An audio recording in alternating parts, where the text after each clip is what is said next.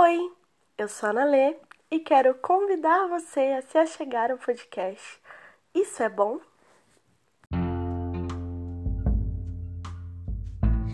E aí, gente, como é que vocês estão? Eu tava aqui com mais um refletão martelando na minha cabeça. É, quando eu escrevi, fazia dois dias, mas já faz pelo menos uns dois dias que eu escrevi, então deve ter quase uma semana que eu tô protelando gravar esse episódio. E o motivo é que o episódio de hoje é sobre ter que olhar para dentro e se encarar na pandemia.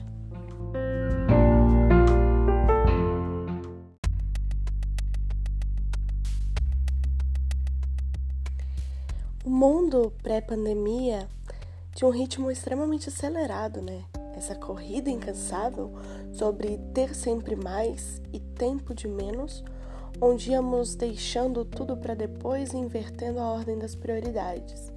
Daí veio esse vírus maldito causando um revertério, caso você não saiba o significado dessa palavra, diz respeito a uma reviravolta ou imprevisto que transforma uma situação boa nesse caso eu coloco entre aspas e mais para frente vocês vão entender o porquê, em uma situação ruim.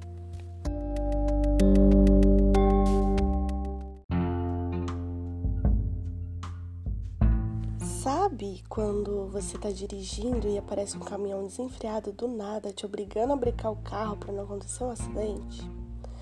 Basicamente, foi isso que o isolamento fez.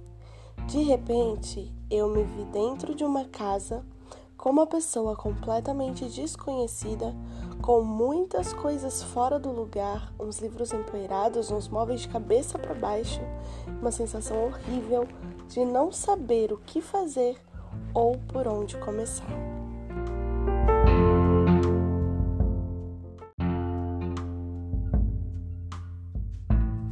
E aí, para atravessar esses longos dias que viraram meses, eu decidi finalmente começar uma limpeza.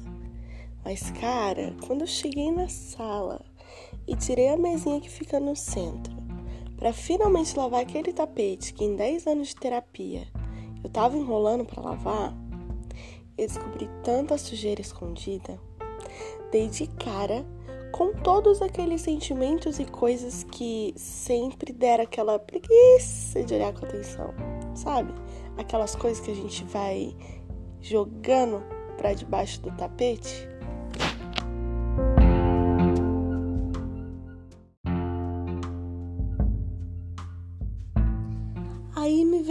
Pergunta, né? Será que tirar o tapete para lavar é realmente uma coisa boa?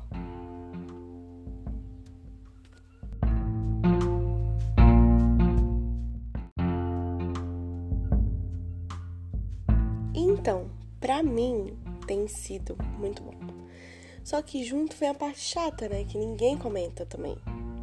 A parte em que ao tirar o tapete você é obrigado a perceber que embaixo tem muito mais sujeira do que tinha em cima. Não tem como fingir que ela não tá ali te desafiando. Você sabe que no fundo, assim, bem lá no fundo, subterrâneo, você sabe que até o tapete secar, você vai ter que limpar o chão, não vai ter jeito.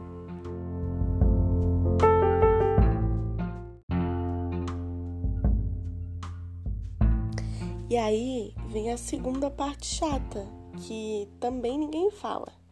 A energia que você precisa gastar para fazer essa limpeza. Começa achando que vai limpar uma coisa, acaba limpando outra que te leva a outra, e esse processo exige muita força de vontade para não largar a limpeza ali no meio do caminho e voltar para aquele lugar de conforto.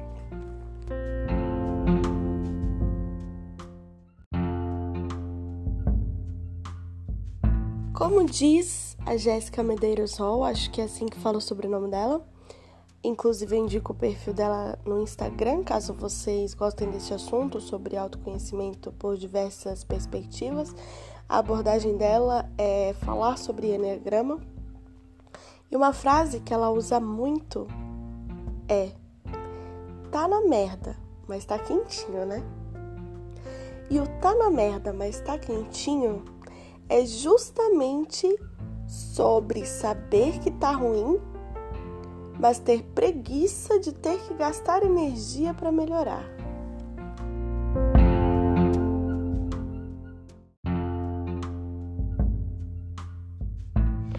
Um amigo meu me mandou um post outro dia que falava assim: Tá, me autoconheci e não gostei. E agora? Eu respondi com o que aprendi com a Jéssica. Ué, agora você passa pela negação de se autoconhecer, depois pelo sofrimento, depois pela desordem, e então você aceita. E ao aceitar, começa a mudar as coisas que descobriu que não gosta sobre si.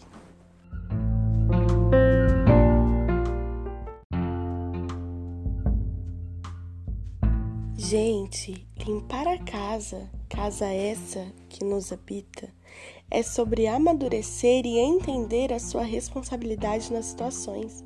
É sobre sair da inércia para o movimento, para a ação, para a autorresponsabilidade.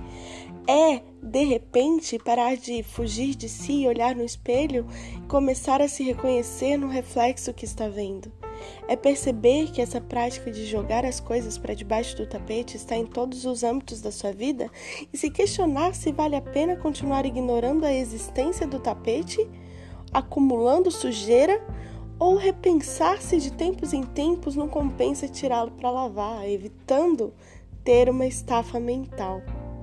Essa escolha de sair de um lugar de imaturidade emocional só quem vive pode tomar.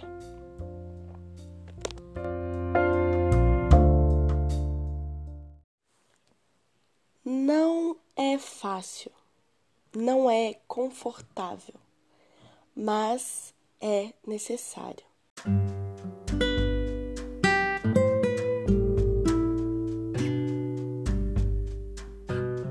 E acredite, demora, mas melhora. Acho que eu vou fazer um outdoor com essa frase, assim. Colocar na beira das estradas da vida. Enfim, encerro aqui dizendo que eu te espero no próximo episódio.